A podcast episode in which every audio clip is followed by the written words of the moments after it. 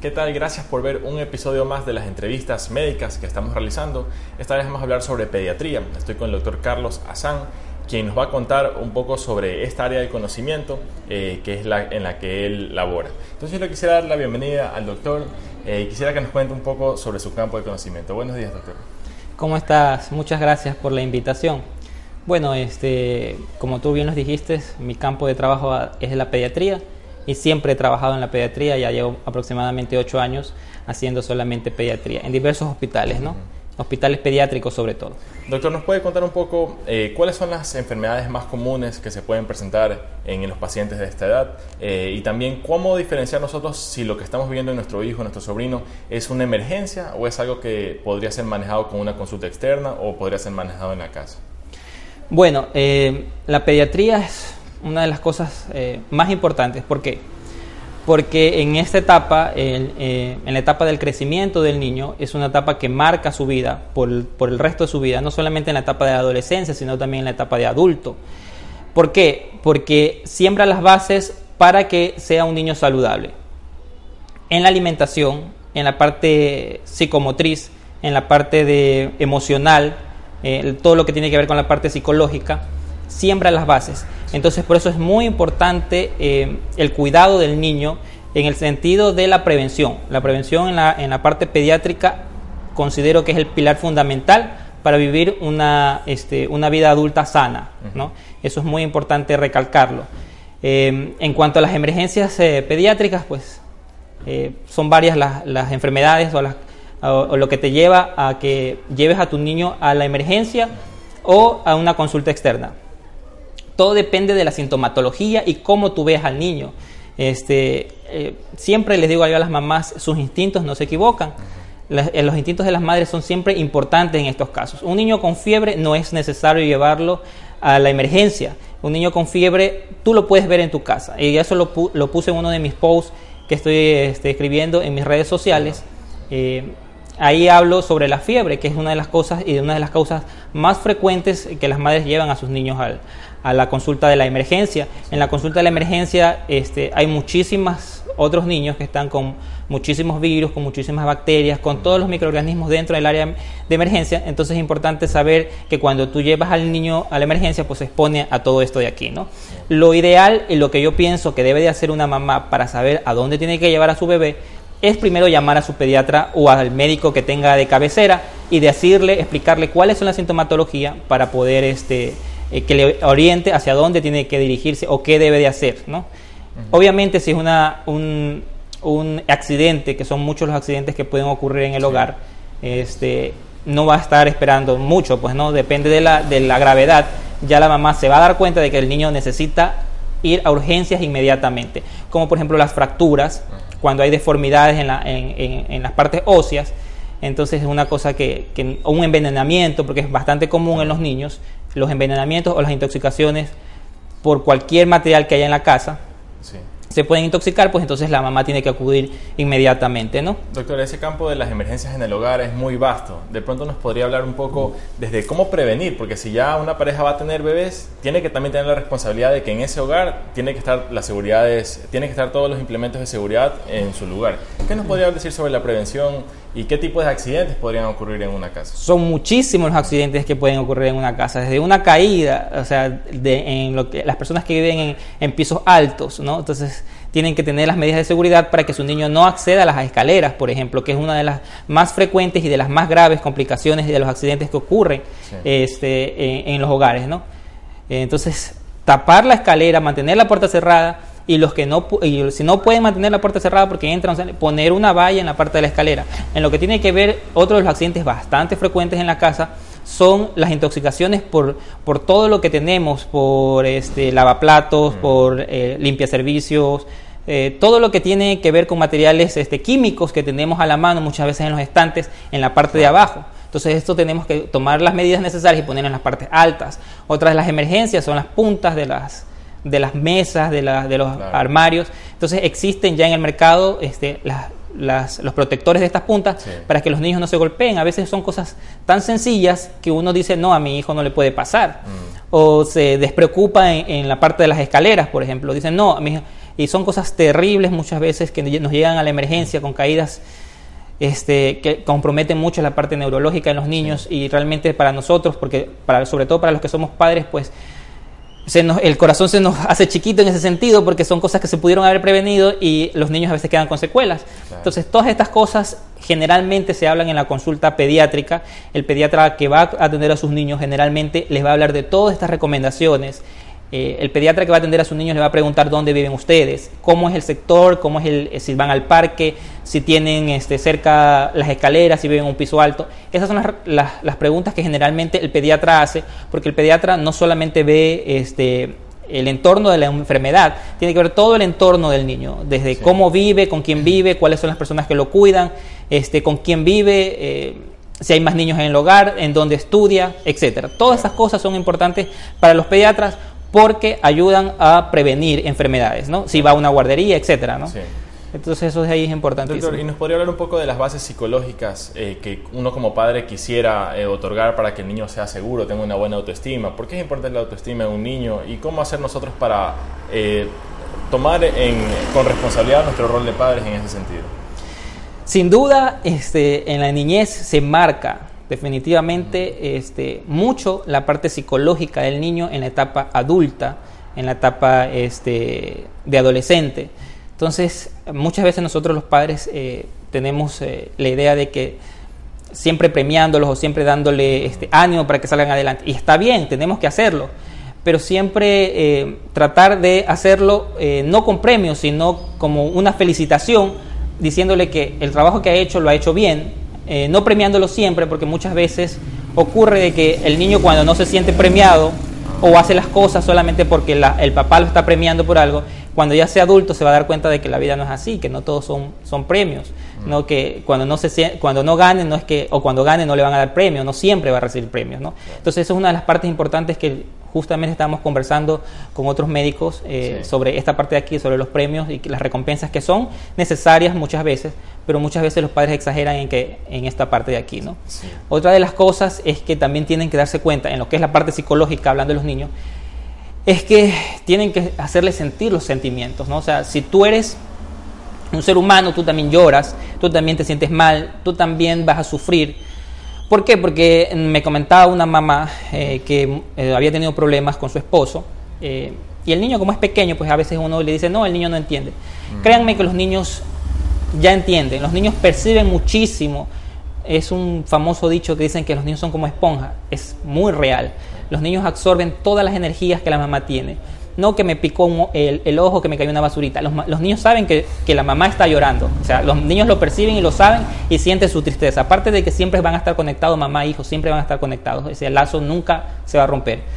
Entonces, eh, da, enseñarles a los niños que todos eh, pasamos por sufrimientos, que está bien que nosotros nos dé tristeza, que está bien que nosotros lloremos, eh, que la vida no es todo color de rosas. Eh, enseñárselos de una manera práctica. Yo creo que los papás, este, y es bueno también que de, en cierta forma los niños vean a sus padres como ejemplos, y debe de ser así, este, pero como les estaba indicando anteriormente, es importante que también eh, los niños sepan que los papás sufren, sí. Que los papás tienen dificultades, sí. Que si bien pueden ser este, grandes personas y ellos los ven como superhéroes, como tú dices, ellos también van a tener dificultades, y explicarles cuando ustedes estén tristes, porque los, los niños, como les indicaba, los niños se van a dar cuenta cuando el papá está triste. Sí. Indicarles por qué sufren, de indicarles de las maneras que ellos entiendan, ¿no? Este, no con tantos este, detalles, pero sí explicarles que todas las personas somos vulnerables al sufrimiento y que en algún momento ellos, cuando sean este, adolescentes y cuando sean adultos, también van a pasar muchas dificultades y también van a estar tristes, también van a llorar, y que eso es parte de la vida. O sea, que, sí. lo, que lastimarse eh, es parte de la vida y que eh, no es una cosa por la que alarmarse, por así decirlo, sí. ¿no? Sino que hay que enseñarles en esa parte, ¿no? Que todos somos sensibles y que todos vamos a tener dificultades. Sí, doctor, eh, con lo que hablamos hace un momento de la seguridad en la casa, eh, se me ocurre el típico ejemplo de la estufa caliente y que el niño la quiere tocar, por ejemplo, y que la mamá, por mejor hacer, hasta le puede pegar un manotazo, le puede gritar. Pero, y tocando ese tema de que se, se, se dice muchas veces, ah, el niño no entiende, entonces no se le puede hablar, sino que tienes que darle el golpe. No, ¿Qué, no. ¿Qué usted diría no, sobre, no, sobre no, ese no. asunto? No, eso es importantísimo Ajá, también, sí. y ahorita está muy en boga el sí. criar con mucho, la crianza con respeto, y es así, los niños entienden, como ya les había indicado, muchas veces uno tiene un bebé, y los bebés, lo típico, como son chiquititos, dicen, no, el bebé, él todavía no entiende, los bebés están captando también, entonces los, los bebés también entienden.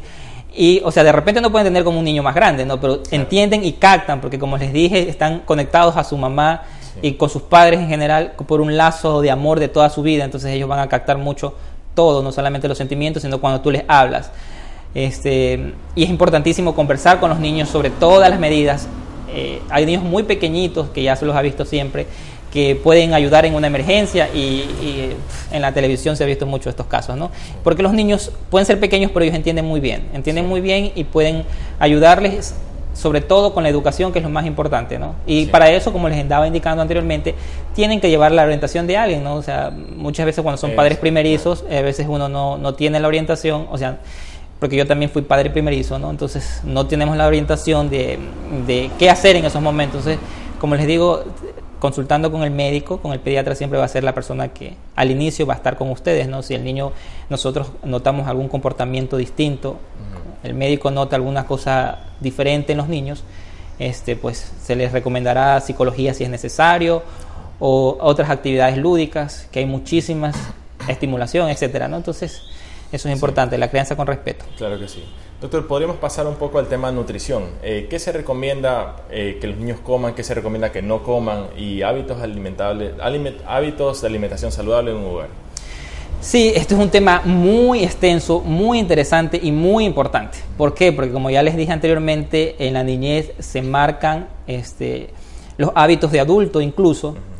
y marcan la vida del niño, la vida saludable. Entonces... Eh, yo posteé en una de las, de las partes de, mi, de mis redes sociales sobre los mil días eh, de vida que van desde la concepción, que duran aproximadamente doscientos setenta días, trescientos sesenta y cinco días del primer año y trescientos sesenta y cinco del segundo año. Entonces se habla de mil días, eso es una cosa que ya se viene hablando hace mucho tiempo, hace más de diez años, con estudios científicos comprobados. Este, en, este, en esta etapa de los dos años de vida, por ejemplo, por poner una edad, porque realmente eso va más allá, mm. Este, los hábitos alimenticios son muy importantes. Eh, ahorita se está hablando del Baby Led Winner, que es una forma de alimentación este, con, cogiéndolas con las manitos cuando los niños em, inician la lactación, que es la etapa donde pasan de solo leche materna a eh, ingresar a otro tipo de alimentación, ¿no? Entonces se está hablando de la... De, tuve pacientes que están hablando de solamente la parte de alimentarlos con... vegetales, que quieren hacer los vegetarianos o que hacen los veganos, uh-huh. etcétera, ¿no? Porque todas las tendencias que hay, claro. entonces hay que tener mucho cuidado con eso de aquí en los niños, ¿no? Uh-huh. La alimentación saludable en los niños, hay mucha información, pero como les digo siempre, consulten con los especialistas, porque muchas veces nosotros co- corremos el riesgo de irnos al internet y uh-huh. coger y, y creer todo lo que dicen, ¿no? Y muchas veces pues no son ciertas. Entonces siempre consulte con el especialista en la parte de nutrición. Por ejemplo, el azúcar, la sal, son cosas que no deberían de tener en la dieta los niños sí.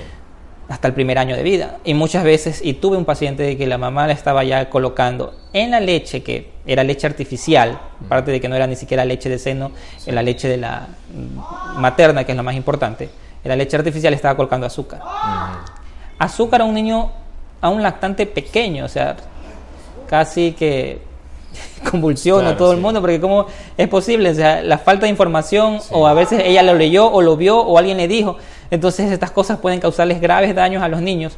Un niño tan chiquitito que ya esté con azúcar, o sea, sí. es, es muy peligroso. O sea, a los niños más grandecitos no se les permite esta, este tipo de cosas. Y ella le echaba como dos cucharadas de azúcar a un biberón. Claro.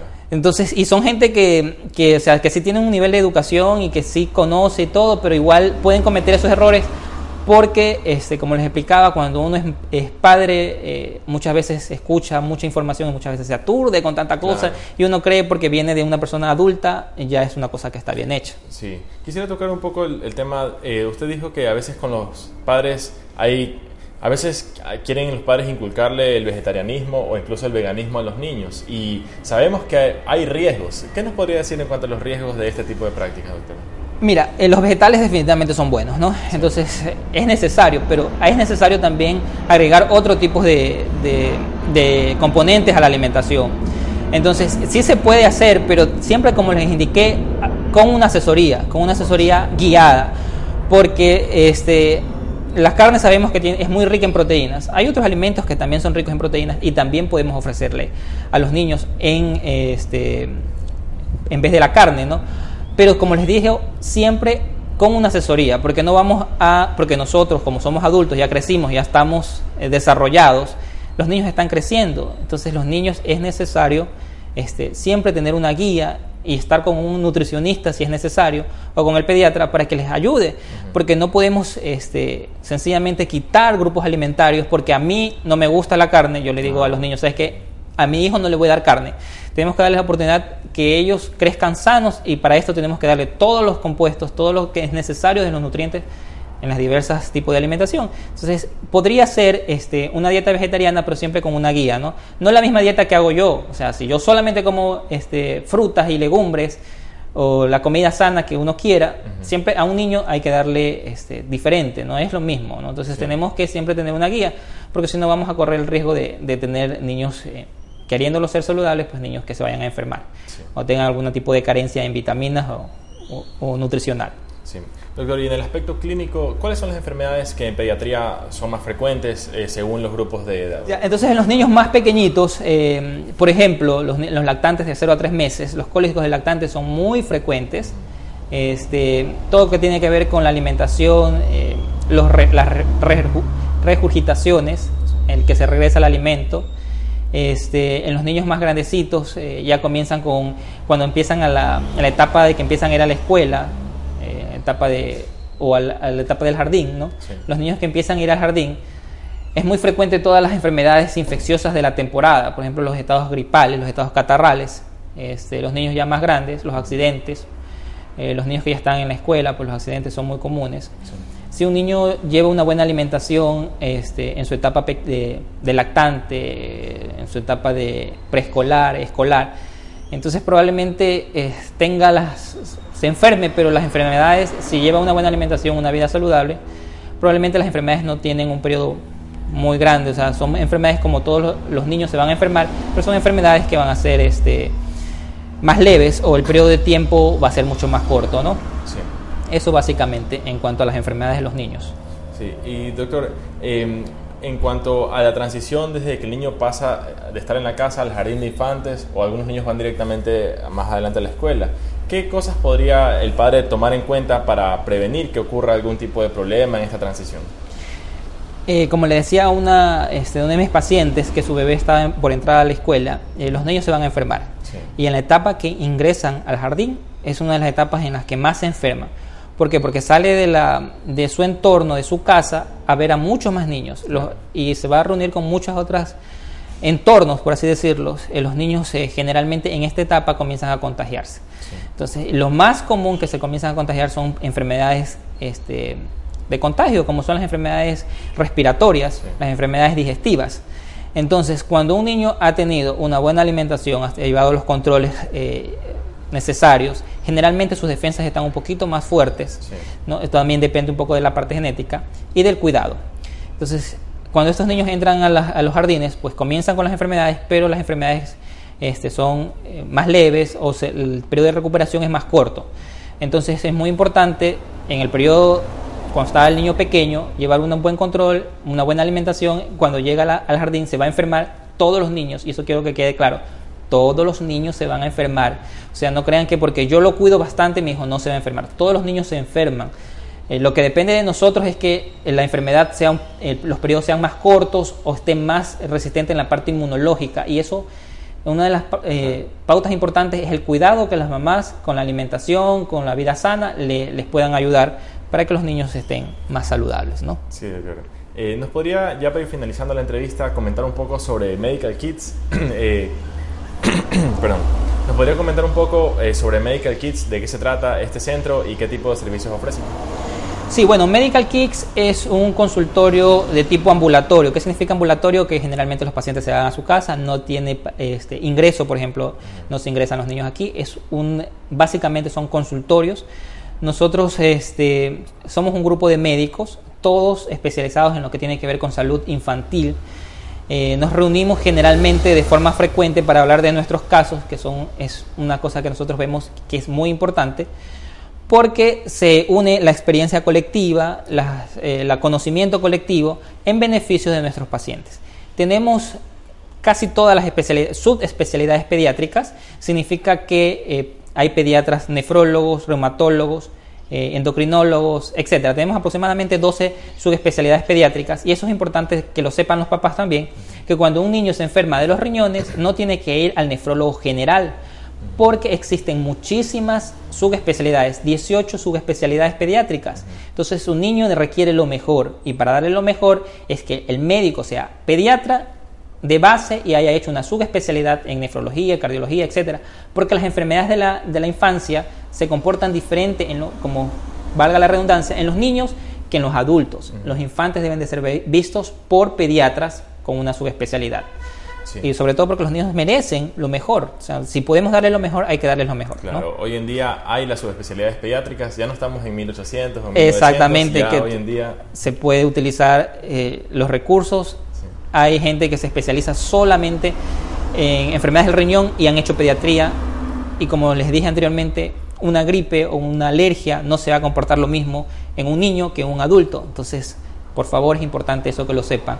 Lo mismo ocurre con las eh, cardiopatías, por ejemplo. Las cardiopatías infantiles claro. son completamente diferentes de las cardiopatías adultas, o sea, de los, de los pacientes con problemas cardíacos adultos. Entonces, es importante que sepan que existen subespecialidades pediátricas a las cuales ustedes, si tienen niños, tienen que acudir para que no hayan complicaciones posteriores. Sí, doctor. ¿Nos podría eh, indicar sus redes sociales, dónde podríamos encontrarlo e información sobre Medical Kids? Medical Kids está en Facebook, en, en Twitter y en Instagram eh, como Medical Kids Ecuador, y mis redes sociales mías como doctor Carlos Azán, también en Facebook, en Twitter y en Instagram.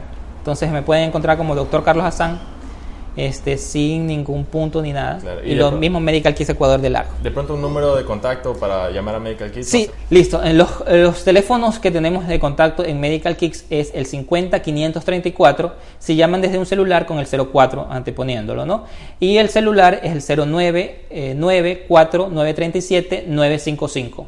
Para cualquier consulta e inquietud, estamos a las órdenes. Listo. Muchísimas gracias, doctor Carlos Azán, por participar en las entrevistas. Muchis- muchísimas gracias a las personas que nos han visto, nos han escuchado. Pueden descargar la versión audio en eme pe tres de, estas, de estos episodios en las aplicaciones podcast si tienen iPhone, y en la aplicación iBooks si tienen Android.